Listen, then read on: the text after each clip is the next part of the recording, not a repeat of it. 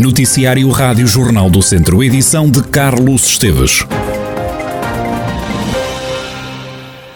O presidente da Câmara de Viseu acusou hoje a oposição socialista do executivo de descaramento em causa a transferência de competências em matéria de saúde, que continua envolta em polémica em todo o país.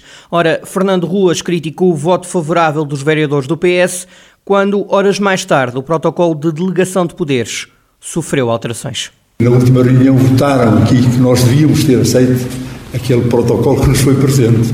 Bem, acabaram de sair e recebemos por parte da Administração Regional de Saúde eh, um relatório a aumentar os eh, valores atribuídos em 20%. Vejam o que é que os senhores nos estavam a propor para aceitar. A própria ARS apresentou depois o acréscimo. E os senhores queriam que nós assinássemos logo o protocolo e votaram. Ao contrário do que se passa por a maior parte dos municípios, nomeadamente ligados ao partido do governo, como os senhores, que não aceitaram as competências na saúde. E, portanto, eu queria vos dizer que, mesmo apesar deste acréscimo, nós não vamos aceitar as competências. Nós queremos que os cidadãos sejam os melhores servidos, há um ponto de que não abdicamos, seguramente nós faremos melhor que o Governo Central. Mas não é a qualquer preço. Faremos melhor que o Governo Central, com os mesmos meios que o Governo Central. Não é faremos melhores com o Governo Central, com os meios que o Governo Central não quer, não quer dar. Isso não. O vereador do PS, João Azevedo, garantiu já saber dessa mudança dos valores a transferir, daí o voto favorável à delegação de competências na área da saúde. Era bom que lesse a nossa declaração de voto. Uh, uh, e relativamente a isso, dizer também que os autos a assinar são atualizados naturalmente, fosse o que fosse a decisão. E, portanto, a atualização dos valores é automática. Portanto, passou de 18 para 21. Eh, no dia eu já sabia que iam ser atualizados e, portanto, nós já sabíamos que iam ser atualizados e, portanto, o que eu lhe quero dizer é que, eh, naturalmente, que nós preparamos a reunião de Câmara e a nossa declaração de voto, a nossa declaração de voto está clara nessa matéria e votaríamos da mesma maneira, até porque a atualização seria feita para todos os municípios. Uma intervenção que não ficou sem resposta de Fernando Rocha. Temos que a toda a prova. Veja o que é que o senhor disse. Isto era a mesma coisa que aceitar um emprego Sim. ali por 600 euros e depois o senhor sabia que passavam os tempos e ia receber os 2 milhões. Não, então o que está a dizer, ó senhor, isto não é possível. Uma Câmara não, espera, eu, eu, eu, não, eu, não, eu, não, eu dei-lhe a palavra, já mais, não entrei em diálogo com consideração. Agora deixe-me explanar. Eu, isso era um atentado à democracia, o que está a dizer. Os senhores votaram porque já sabiam que tinham acréscimo. Até porque é que nos explanaram logo? Palavras de Fernando Ruas, presidente da Câmara de Viseu, esta manhã na reunião do Executivo Municipal. O município de Mangualde rejeita a transferência de competências na área da saúde. O presidente da Câmara, Marco Almeida, considera que este processo foi mal conduzido. Porque entendemos que processo não foi conduzido defendendo os nossos interesses, os interesses do Conselho Mangualde. Foi um processo que deveria ter sido negociado atendendo às diferentes necessidades de, de cada autarquia, quer territorialmente, quer financeiramente. Depois também a degradação do, dos nossos edifícios, rúbricas apresentadas em branco, garantias não especificadas, valores imensuráveis com a crise da energia e dos combustíveis a valores atuais do mercado, a ausência do município em órgãos de, de representação, são um conjunto de fatores que não nos deixam confortáveis para darmos cumprimento à respectiva assinatura. O autarca socialista quer ainda que o Ministério da Saúde cumpra com a reabertura do serviço de atendimento permanente do Conselho. No nosso caso, em especial e em apreço, a falta de respostas de saúde desde que foi fechado o nosso serviço de atendimento permanente é um fator crítico para o bem-estar das nossas populações, que diariamente pedem a sua abertura e o município de Mangualde, relativamente a este ponto, é intransigente. Nós temos consciência que a saúde é, é um bem maior e daí a importância da prestação de serviços de proximidade a que, a que todos os cidadãos e cidadãs têm direito.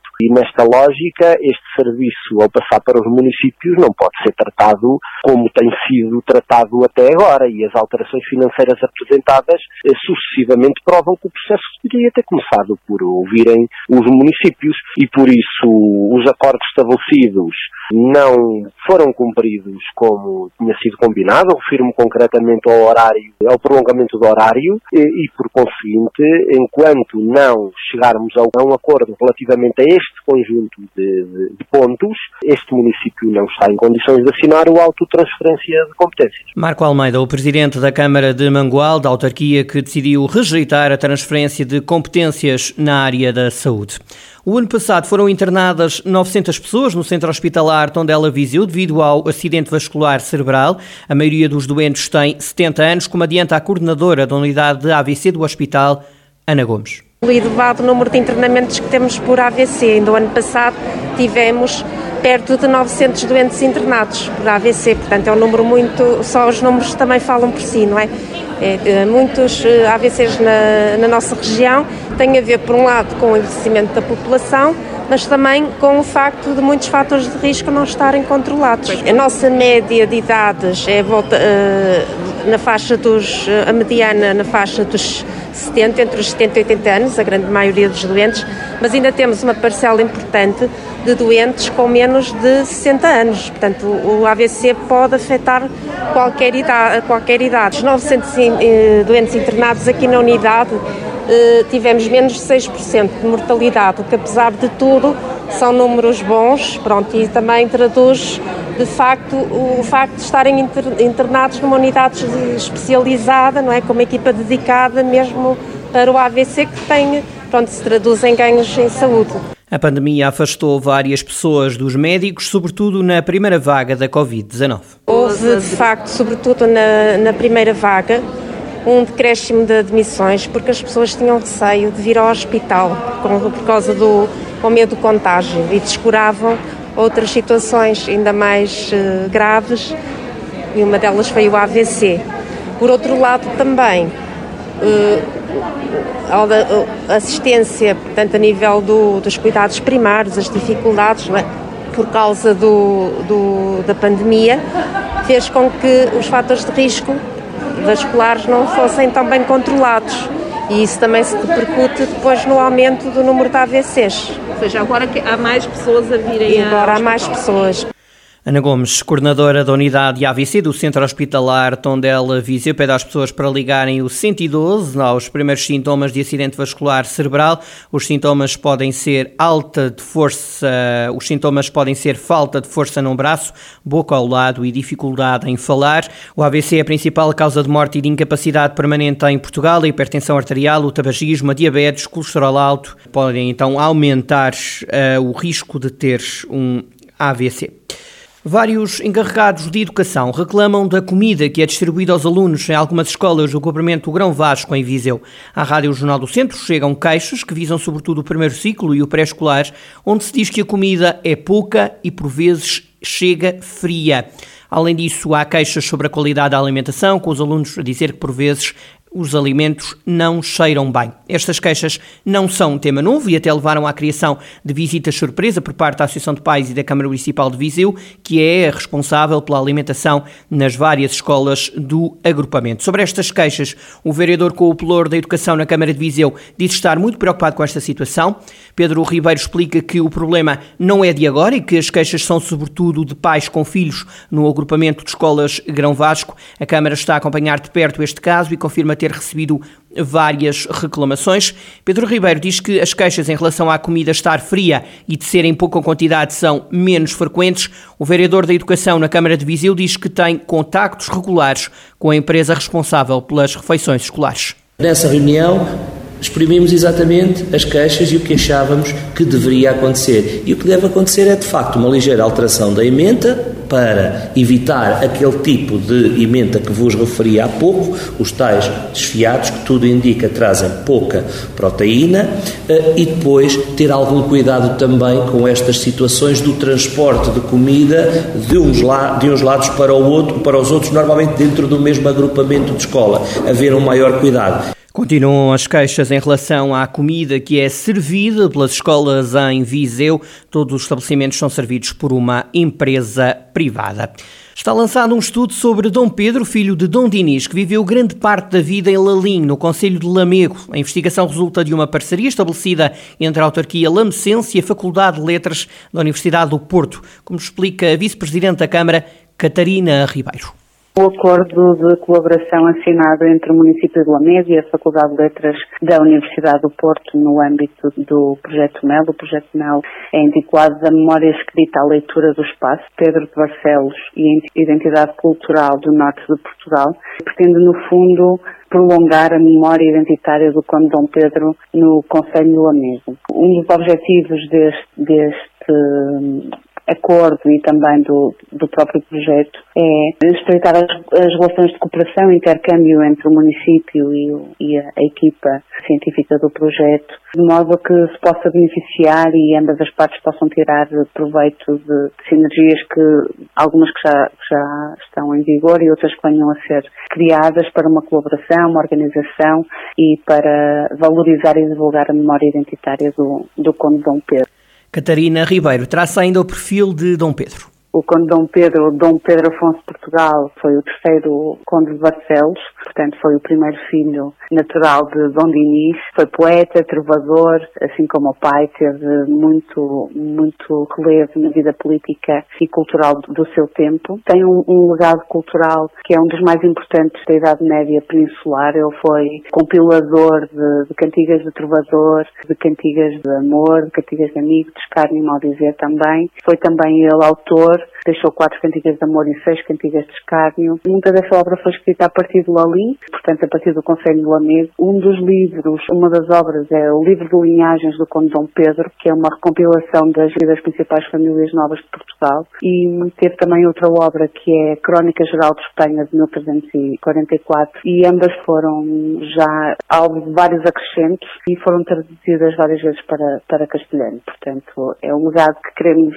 honrar e que queremos perpetuar. Portanto, é uma, uma das maiores figuras do Conselho Lamego, do passado, mas também do futuro. Catarina Ribeiro, vice-presidente da Câmara Municipal de Lamego, autarquia que se juntou à Universidade do Porto para realizar um estudo sobre Dom Pedro, filho de Dom Dinis, que viveu grande parte da vida em Lalim.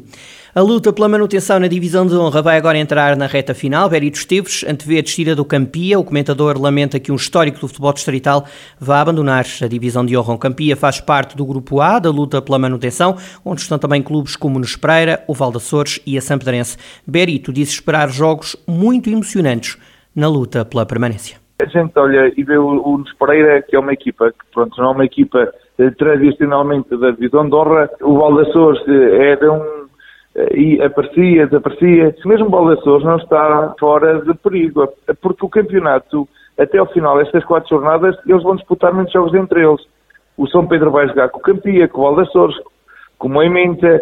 O São Pedro é um histórico, é uma equipa que militou muitos e muitos anos na Andorra, inclusive no Nacional, e penso que vai ter a capacidade e com o apoio do, dos adeptos de garantir a manutenção. Não vai ser fácil, não vai ser fácil, porque temos aqui três equipas, duas com 16, o São Pedro e o Pereira e o Valdaçores com 17. Vai haver jogos interessantes, de facto, de, de acompanhar e quem quiser viver algumas emoções mais fortes, acho que deve acompanhar estes jogos agora na fase final de manutenção.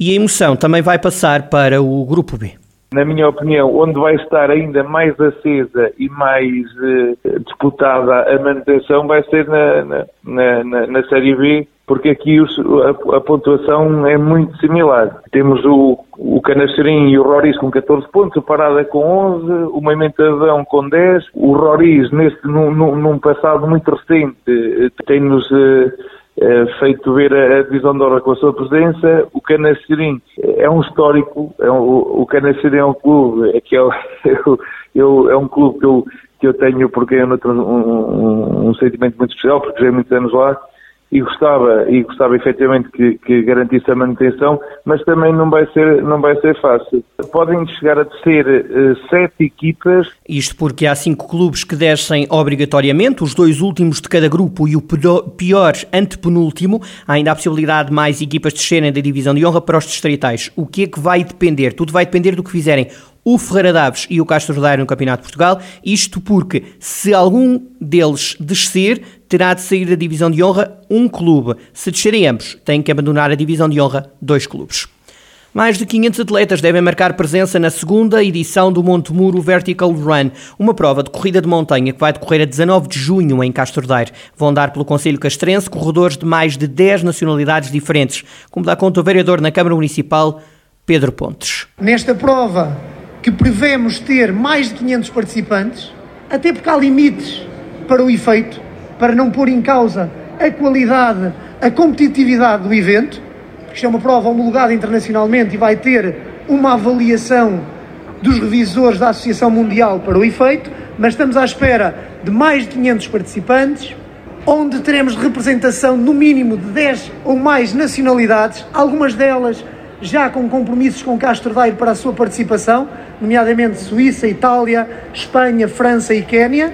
A chamada Nata Nacional e Mundial da Corrida de Montanha vai estar em Castro Daire a 19 de junho tiremos o top 10 nacional de atletas de corrida de montanha, onde podemos também confirmá-lo. Temos um das trutas do mal, estamos a falar do top 10, do top 10, também é orgulhoso para nós podermos dizer, o Marcelo Gonçalves, que é uma referência, um atleta internacional português de corrida de montanha, vai estar presente e já luta por um lugar neste top 10 nacional, fruto deste trabalho que falamos anteriormente, e depois o top 10 do ranking de atletas mundial, porque é isto que prevê esta taça. Para que vocês percebam, esta taça que tem várias jornadas é pontuável. O Montemuro Vertical Run vai ter a percentagem, a pontuação máxima que é possível em cada jornada para o efeito. Portanto, a malta que cá venha para pontuar para um título mundial. Pedro Pontes, vereador na Câmara de Castro Daire, conselho que acolhe a 19 de junho a segunda edição do Monte Muro Vertical Run. Fechar com a informação de que estão internadas com Covid-19 50 pessoas no centro hospitalar Tondela Viseu, 48 camas ocupadas em enfermaria e duas nos cuidados intensivos. Nas últimas 24 horas registaram-se 5 altas e 7 admissões de doentes infectados com o novo coronavírus.